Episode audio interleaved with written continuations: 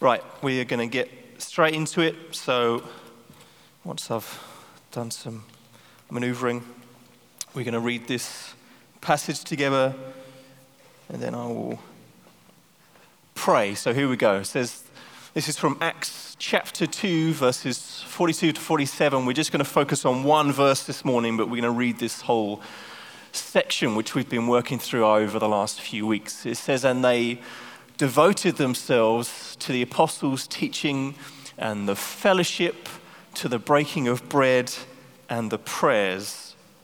And awe came upon every soul, and many wonders and signs were being done through the apostles. And all who believed were together and had all things in common. And they were selling their possessions and belongings and distributing the proceeds to all as any had need. And day by day, attending the temple together and breaking bread in their homes, they received their food with glad and generous hearts, praising God and having favor with all being saved. Let me pray. Jesus, we thank you so much for your church, the people of God, uh, as it says, the, the bride of Christ the, the body of Christ, with Christ as the head, us as the body together. We thank you for this mystical union you've called us into as your people. we're not just a group or a clan or a clump or just a bunch of people that share the same belief system. We're all here because you've called us here. You've united us together by your Spirit. You've sent, sent us out into your world on, to fulfill your mission. Uh, more than anything else, you've lavished us with your grace and love poured out on us. And we want to respond to you not because we have to, but because we want to. We want to follow you now with all of our lives. We want to live our lives as acts of worship to you day by day, and we can only do that by your power. So we ask, Holy Spirit, be working amongst us. Uh, open our hearts again to hear from you. Speak to us uh, be working amongst us, we pray. Amen. Amen. We're just going to focus on one of these verses this morning. Actually, no, two. I'll tell a fib 44 to 45. It says, All who believed were together and had all things in common, and they were selling their possessions and belongings and distributing the proceeds to all as any had need. Uh, if you've lived here in Amsterdam for any sort of time, you'll know the experience on like a uh, it depends on which area of the city you live in, but around here where this building is, I think it's a Friday morning. If you go hunting out on the streets, there's just stuff everywhere, right? Where people have cleared out their apartments of belongings that they don't want anymore furniture, tables, kitchen appliances, and they just put them on the street for the gemeente to come and take away. And if you're quick in time and you get out before anyone else, you can pick up a few bargains. Has anyone done that? Taken some furniture off the streets? Yeah. We got a great IKEA Poang chair that I saw cycling back from the kids' school, so I just managed to sling it over my shoulder and somehow, somehow cycle home. And Joe had to kind of catch me as I was falling off with this chair into her, into her arms. But it's one of the benefits of, I've never experienced it in any other place I've lived. I don't know if it's unique just to Amsterdam or the Netherlands as a whole, but if you get it right, you can pick up some pretty good bargains. Um, and maybe these verses sound sound a little bit like that. You know, the Apostle Peter has just kind of refitted his kitchen and has got some things he wants to get rid of. Some of the disciples have got some old IKEA excess that they want to move on to the next people. But actually, there's something much more deeper and profound going on here. And I hope when you even read these verses, or when I've read them to you just now, hopefully there's something inside all of us that kind of, there's a bit of a gulp, like, oh wow, that's a big commitment that they're making to one another. Something has happened with this group of people deep within their hearts. Something profound has happened. Because it would have to happen to you for you to think like this I'm going to sell my possessions. Maybe not all your possessions, but at least some of them, so I can give the money to the people in need, to the poor. That I'm going to have the attitude that with the friends that God's put around me in this community, I'm just going to share. Not just the things that I don't want anymore, the things that we've kind of don't have any space for anymore in our house, but even the good stuff that I kind of need and that, you know, I like. I'm going to share that as well. And for all of us, that should be, there should be something within us, I hope, that kind of says, oh, wow, that's a hard thing to do. Um, and, and all through this, this passage that we're looking at over these, the last few weeks and a few weeks to come, we get this, this portrait, this, this picture of what God's new community, this restored community of believers, what it looks like. We get to kind of look behind the curtain and see what their life was really, was really like. And there's, if you want to go behind the scenes of someone's life, if you want to really understand not what just they say or what their social media profiles say about them, but if you w- really want to see what someone values, what they really think is important, the best place to look is in is probably in their bank account, right? look in their wallet. See what people do with their money when you see what people do with their money, you begin to see a picture of what they really value. What people do with their possessions, the things that they really value, when they start giving those things away, you think, wow, something really radical has happened here for these people, these people to think like this. And in this passage, we see this really deep sense of community, this radical community. And there's two things in particular we see in this passage. First of all, this real deep, deep friendship that it was, they didn't just love each other as in they, they said they loved each other and they knew how to give each other good kind of, you know, Christian hugs. There, there was a real tangible, like noticeable love where they were willing to share their possessions, their belongings with one another. That's a real deep friendship that we get to see. And that's, that's always been God's plan for his community. If you go all the way back through the, the Old Testament, even if you go to the, the Exodus story, see how God provided manna from heaven and he told them to share it with one another. And he only gave them enough for that day. And when they started stockpiling it up to try and hoard it, it would, it would go rotten and moldy and ruin. He gave them just enough for each other and just enough to, to share with one another. It's always been God's plan that we would live a life of sharing and care for one another. And in, in, in, in our marriage, in our family, we've seen this generosity play out so many different times where people have just put envelopes full of cash through our door, or where people have given us bikes and cars. Um, some, one time, someone just gave us a, a box set DVD series, you know, before Netflix, when people had DVDs shows how long we've been married, but people would lavished all sorts of gifts on us. And it, it, was, it was just this wonderful generosity that that's, that's what it should be, should be like to be part of the community of God. That when we see a fellow believer in need, we think, yeah, I'm going to I'm going to solve that problem as best as I can. When we see just uh, our friends needing something, we just we, we act, we move, we, we do something about it. And it's one of the wonderful things is that in this community here, we see this happening all the time. It's one of the real privileges of getting to, to be one of the leaders in this church that we get to see this happen.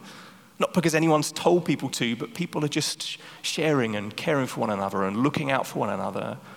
That's a really beautiful mark of what God's doing in a, in a community.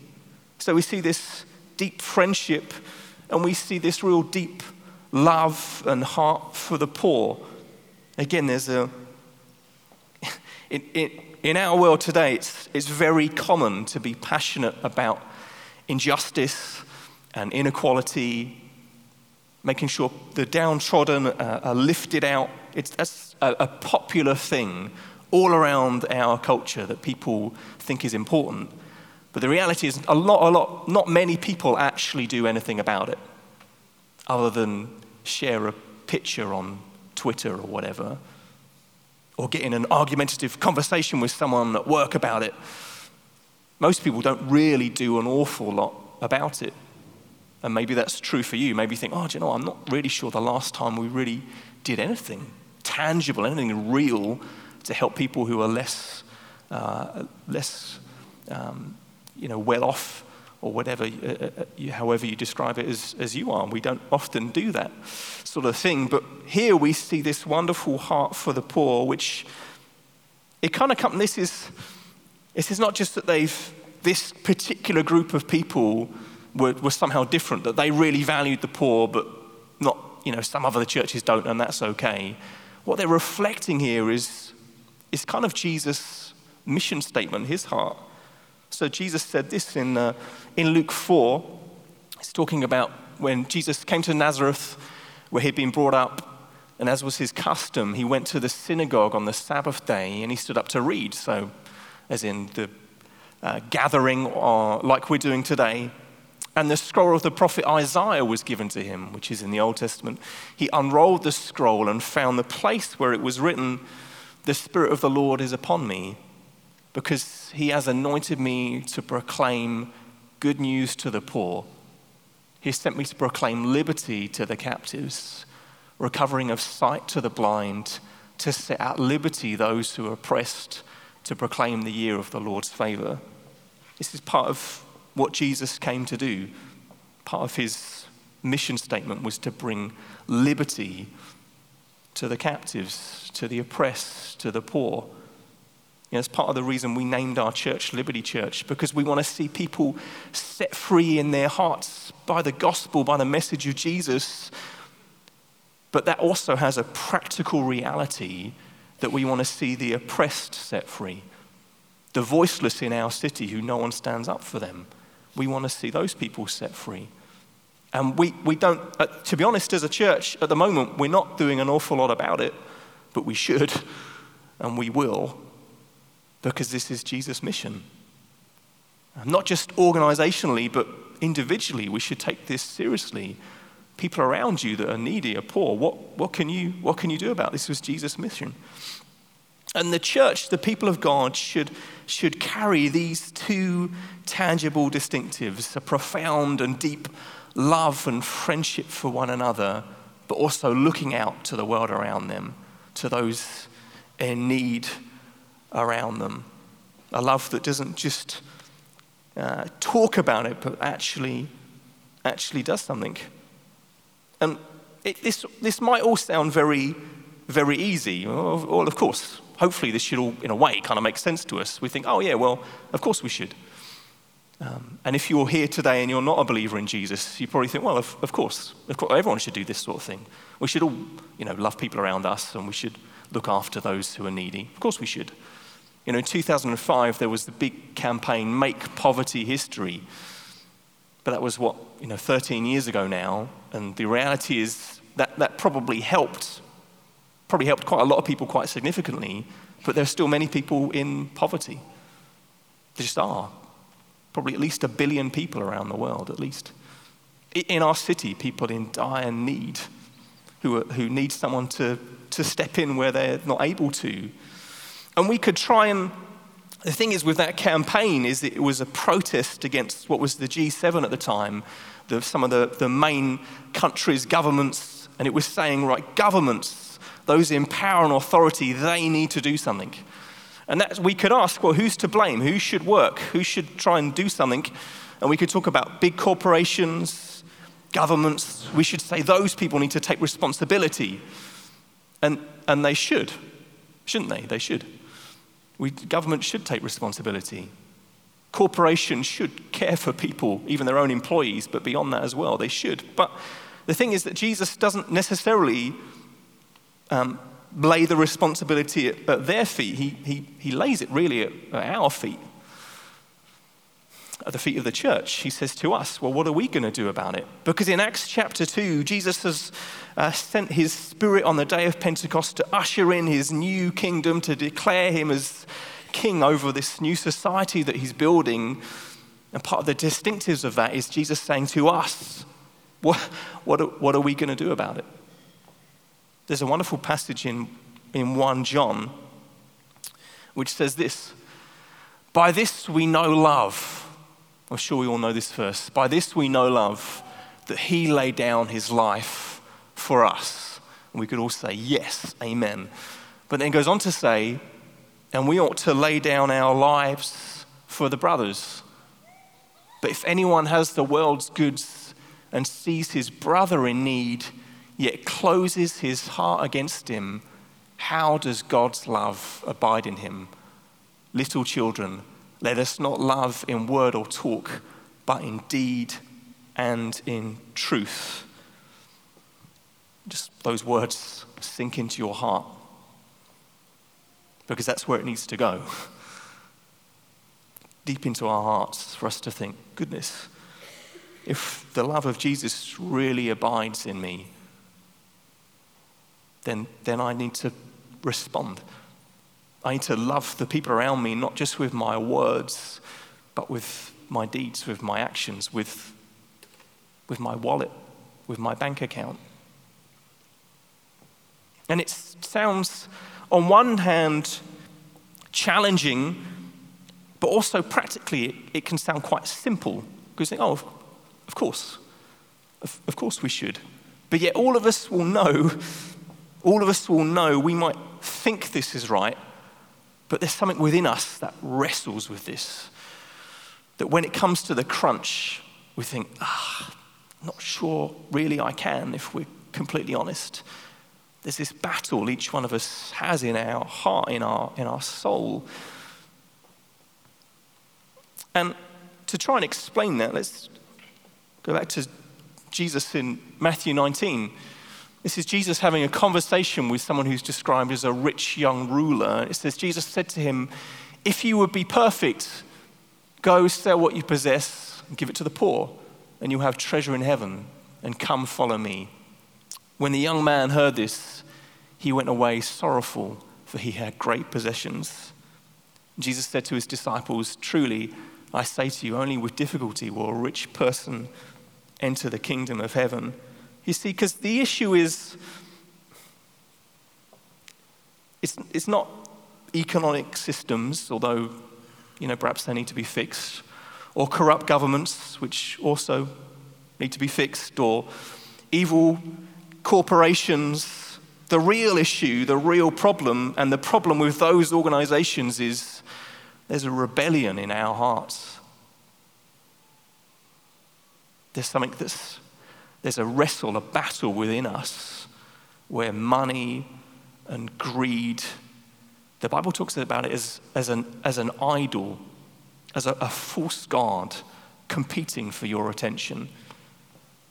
And one of the most dangerous forces, one of the most dangerous powers in the world around us is, is that it's money, it's possessions.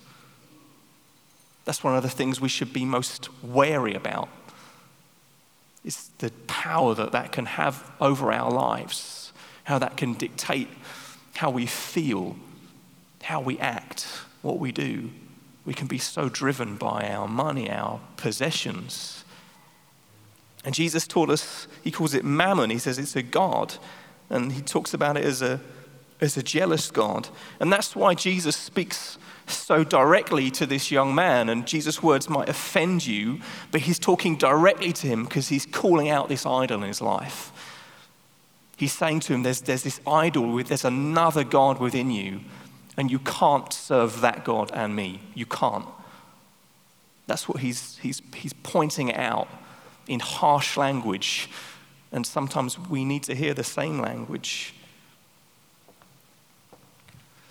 Because Jesus said this in Matthew 6 No one can serve two masters. For either he will hate the one and love the other, or he will be devoted to the one and despise the other. You cannot serve God and money. I don't know if you've ever had a, a job where somehow in your job you've ended up with two two people who have authority over you. You know, maybe a line manager, or, but maybe their boss sometimes likes to get involved as well. I don't know if you've ever had it where you have contradicting instructions. Or you might, you might know this as a parent, where one of your kids uh, brings up an issue and one of you says one thing and one of you says something contradictory, right? And your child doesn't really know what to do. So they just pick, okay, well, who's, who's giving me the best advice? I'll just follow that one. And that can be the same. If you've ever been in a workplace and you've got two people giving you instructions, what do you, what do, you do? If you've got two people who are in authority saying, you do, do this over here, and someone else says, you do that over there, you have to pick. And that's what Jesus is saying to us. this, this mammon, this idol of money and possessions, is always going to be calling you in one direction. And it's not the way that Jesus wants you to go. So you have to make a decision in your heart. Wh- which one am I going to serve? Which one will I follow? And maybe this sounds a bit ludicrous to you. You know, money is a gift, it doesn't necessarily need to be an, an evil thing. Money can be a blessing to us if we know how to use it. But maybe you're aware of these kind of tentacles that have got a grip on you. Maybe you're constantly feeling anxious about money all the time. It's just it's nagging away at you all the time. Every time you buy something, oh goodness, you get this welling up inside you of, of almost like a sense of guilt. Like, um, should I be spending this money? Is this the right thing to do? Maybe you, you've always felt when I, when I earn this much money, then I'll be okay. And if you noticed, you then you get to that level of salary and you actually realize that you need a bit more. So you think, well, when I get to this level, I'll be okay. When I get that promotion, when this thing works out, when I get that inheritance, when that thing comes through for me, where I get that tax rebate, then I'll be okay. But it keeps escalating up and up all the time. You never find freedom from it. Because all the time you're thinking, you're trusting that the money will give you freedom. That at one point, at one time in your life, you'll have enough money so you'll feel free. And you won't. Because it's a false God. It's this evil master that's drawing you astray and it sucks you in and it leads you on this life journey of always pursuing more and more and more. And it won't satisfy you, it will, it will let you down. Maybe it's more about possessions. I don't know if you've ever felt that kind of feeling inside where you've been looking forward to getting this, this new device. Maybe it's a new item of clothing. And then when you get it, you're so excited and you unwrap it. And then you notice within a few days or few weeks, maybe a few hours, you realize it, it didn't quite make the difference that you thought it would. Because we put our trust in these things, that somehow this is going to give me give me a peace, or this item of clothing is going to give me this new self confidence. And it maybe lasts for a bit, but then it soon washes away, and you need something else another possession, another item, another thing to kind of get that, hit that fix within you. And ultimately, they don't work, they let you down. This thing has a grip on you. And all those things in the end, they stop us serving God and they stop us doing what this passage is all about. Maybe that's why some of you read that passage and thought, well, that's just unrealistic because you're serving the wrong master. It's got, it's got a grip on you. So the idea of, of selling your possessions to give money to the poor seems almost offensive because you, because you are. That God within you is offended.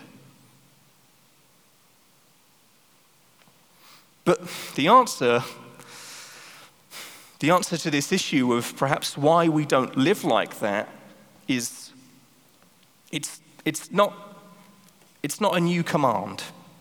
It's not, it's not a new instruction, a new initiative. I'm not, I'm not trying to give you a, a guilt trip this morning. I want to speak directly to you, but I'm not trying to make you feel guilty or ashamed or embarrassed because that won't work, will it? Because again, we've all known those times where we've felt a pang of guilt, so we've done something. We've seen the TV appeal asking for us to give money to people in a country far away who are in famine or crisis, and we feel that sense of, oh goodness, I must do something. And we do one small thing, and then it, out of motivated by guilt, and then it kind of washes away. And I don't want to I don't, I don't want to give you a, that sense because this passage, what's happening in this community, this isn't like communism, right? It's not like where they're told everybody has to be equal, everybody has to share everything. They're not compelled to do this, that they want to do this.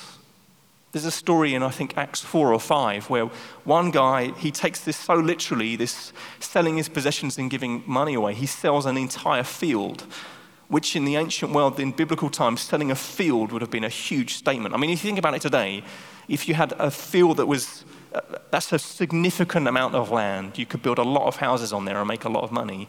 And he, he gave it away But not because he had to, but because he actually wanted to. What, what, was, what was driving him was not just to try and save face or just because everyone else was doing it and he felt he had to, but there was something inside of him, this deep, profound love provoked him to do this, that moved him to, to do this. Because this isn't about a new command. You know, we here we don't we don't really talk about um, the idea of, of, of giving a, a 10% tithe. It's a pretty good principle to have. But actually, in many ways, it's just, that's just a start. We often say here when we talk about money on a Sunday, we say, look, um, it's not for, not for people who are new if you're just passing through, not after your money. But actually, it's true for, for all of us. We're not making a demand on anybody. We're not saying if you give your 10%, you can be part of the community, and if you don't, you're out. We're saying when you commit to give your money away into the kingdom of God, God blesses you. He does good to you. Partly because what happens is every time you give money away, you're, you're kind of slowly killing that idol in your life.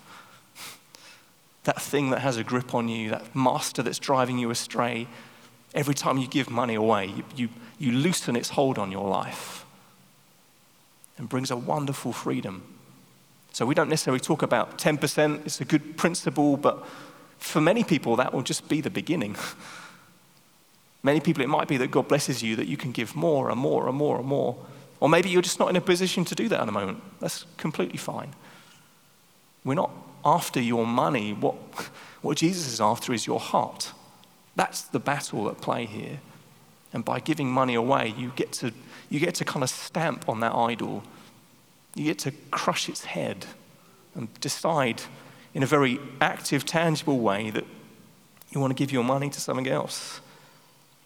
And it's, it's also, it's, it's not a new command and it doesn't come from wealth either. Because we can get into that thinking, well, yes, one day I'm going to be generous when I can afford to when I've got the money to give it all away. But actually, a lot of the stories the Bible highlights about people who are generous, sometimes it's people who are wealthy, but often it's very poor, very humble people who the Bible particularly holds up and praises and highlights and says, Look what they did. Out of their poverty, they gave money away. There's a wonderful story in, in, uh, in 2 Corinthians, which I'll read to you now. It says, this is Paul speaking here to the, the, the church in Corinth. He says, We want you to know, brothers, about the grace of God that has been given among the churches of Macedonia. So these are some churches in, a, in, a, in another part of the, the world, in an area called Macedonia. So, for in a severe test of affliction, their abundance of joy and their extreme poverty have overflowed in a wealth of generosity on their part. So, out of their extreme poverty, they gave away. And Paul goes on to say, For they gave according to their means, as I can testify, and beyond their means. So they gave more than they were able to give. They didn't just say, Well, I've got this much money, I'll put this much in the pot. They gave more of their own accord, begging us earnestly for the favor of taking part in the relief of the saints. And this not as we expected, but they gave themselves first to the Lord and then by the will of God to us. So you get this impression of, of even Paul and the other leaders have said, oh, there's an issue over here. We need the churches to help out this relief where there's a church in difficulty. So all their churches gave money into it.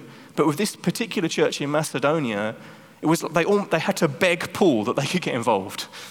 Paul was almost saying, No, no, no, you, you, you guys are in poverty, you don't have to. But they were so desperate to join in with the mission of God because there was this radical generosity because the gospel, the message of Jesus had come into their hearts and reorientated it, completely shifted it around. That's what happens when the love of God comes and penetrates into your heart, is it makes you do things that are sometimes even a bit illogical. You think, well, I can't really afford to do that, but I want to. because I want to bless these people.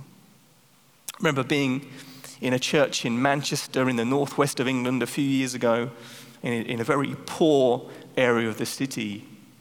And uh, there were these two ladies who, who got up and talked about how they'd, they, I think they'd done like a cake sale. They'd made cakes and sold them. And I can't remember how much money they raised. It wasn't a huge amount, but for them it was an extraordinary amount of money because they were both unemployed. And the pastor explained to me afterwards that they, they weren't just unemployed, they were generationally unemployed, as in their parents were unemployed and they'd been unemployed all of their life. These were women probably in their 40s. Um, and the most, he said, what normally happens in areas of the city like this is this, this unemployment just goes from generation to generation. He said, unless God does something, their kids will probably be unemployed as well. And yet, out of that, they, they, there was a, they were, the church was giving some money to a, some churches in, a, in another country that was incredibly needy. So these two women baked these cakes and sold them. And they didn't say, well, we're unemployed, so we'll take 50% and we'll give 50% away. They just gave it all away. just out of their extreme, kind of multi generational poverty, they just gave it all away. And it, was, it, was a, it wasn't a big amount, but the whole church was just, wow. what, what has God done in their life that motivates them to do something? And Paul goes on to say in 2 Corinthians, he talks about this radical generosity is really an act of grace. Uh, he says, But as you excel in everything, as you excel in faith, in speech, in knowledge, in all earnestness, and in, in your love for you, see that you excel in this act of grace also. He's reflecting on this story of them giving money away. They, they excelled in this act of grace. And we get to excel in that as well when the love of Jesus comes and penetrates our heart. And again, we do that not because we feel guilty, but because we have a, a Savior who's given so much for us. Because this is how Paul carries on his argument. He says in verse 9, For you know the grace of our Lord Jesus Christ, that though he was rich, yet for your sake he became poor, so that you by his poverty might become rich. Jesus, with all the riches of heaven at his disposal, he humbled himself and he, he took on spiritual poverty so that we might be rich. It wasn't just out of his riches, he, he kind of lent us some riches. You know, he didn't just give us 10% or 20%. He gave it all away. He laid his life down for us. That's radical generosity. All the riches of heaven he laid aside and poured out his life for us. And that in, in his poverty, we become rich. We become rich. In a spiritual sense, if you're a believer, you've never been richer than you are right now. Isn't that amazing? That's what God does for us. It says in, in uh, Philippians, but Jesus emptied himself by taking the form of servant, being born in the likeness of men, being found in human form, he humbled himself by becoming obedient to the point of death, even death on a cross. It says in Ephesians, in the coming ages, he might show the immeasurable riches of his grace in kindness towards us in Jesus Christ. Why don't we just stand to our feet and let me pray? Jesus, we, we thank you that now, as believers in you, we, we don't deserve these riches. We don't.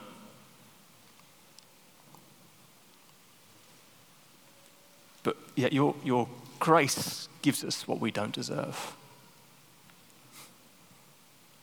Gives us everything we need, none of which we deserve. It pours it out, it lavishes all of that on us. And not just You don't just kind of give us enough to get by. You don't just sort of give us enough to see us through to the end of the month, just to get us out of the red into the black. You give us these immeasurable riches of the kingdom of heaven poured out on us. And not because of anything we've done or deserve. And Jesus, oh, I, I want that truth to penetrate right into my soul. That when I see those in need around me, I don't make decisions of what I can afford or what seems reasonable. But I think, how, how can I lavishly bless these people? If you've so chosen to give me earthly riches, Father, I pray that you would, by your Spirit, help me to, to pour those out on others the same way you've poured out your love on us. Thank you for your completely unselfish love. I pray you'd help us to love each other unselfishly, not putting ourselves first, but putting others first all the time, because that's how you've loved us. Jesus, I just pray for anyone here who, who, who knows that wrestle in their heart of those two masters, of that false God, that idol of money and possessions that's drawing them astray all the time, is tempting them and leading them and causing them anxiety and worry and fear. I pray by your grace, you just come and set them free this morning. That they would know that true freedom, true liberty is not found in having a full bank account or having enough possessions or a big house or a nice car, but it's found in you. It's found in you. That's where we find satisfaction and fulfillment. Not in having the best job and the best career, the best looking kids. It's found in you, Jesus. I pray that as we sing, as we worship now, you'd lift our hearts to you. Remind us of the riches we have in you, Jesus. Amen.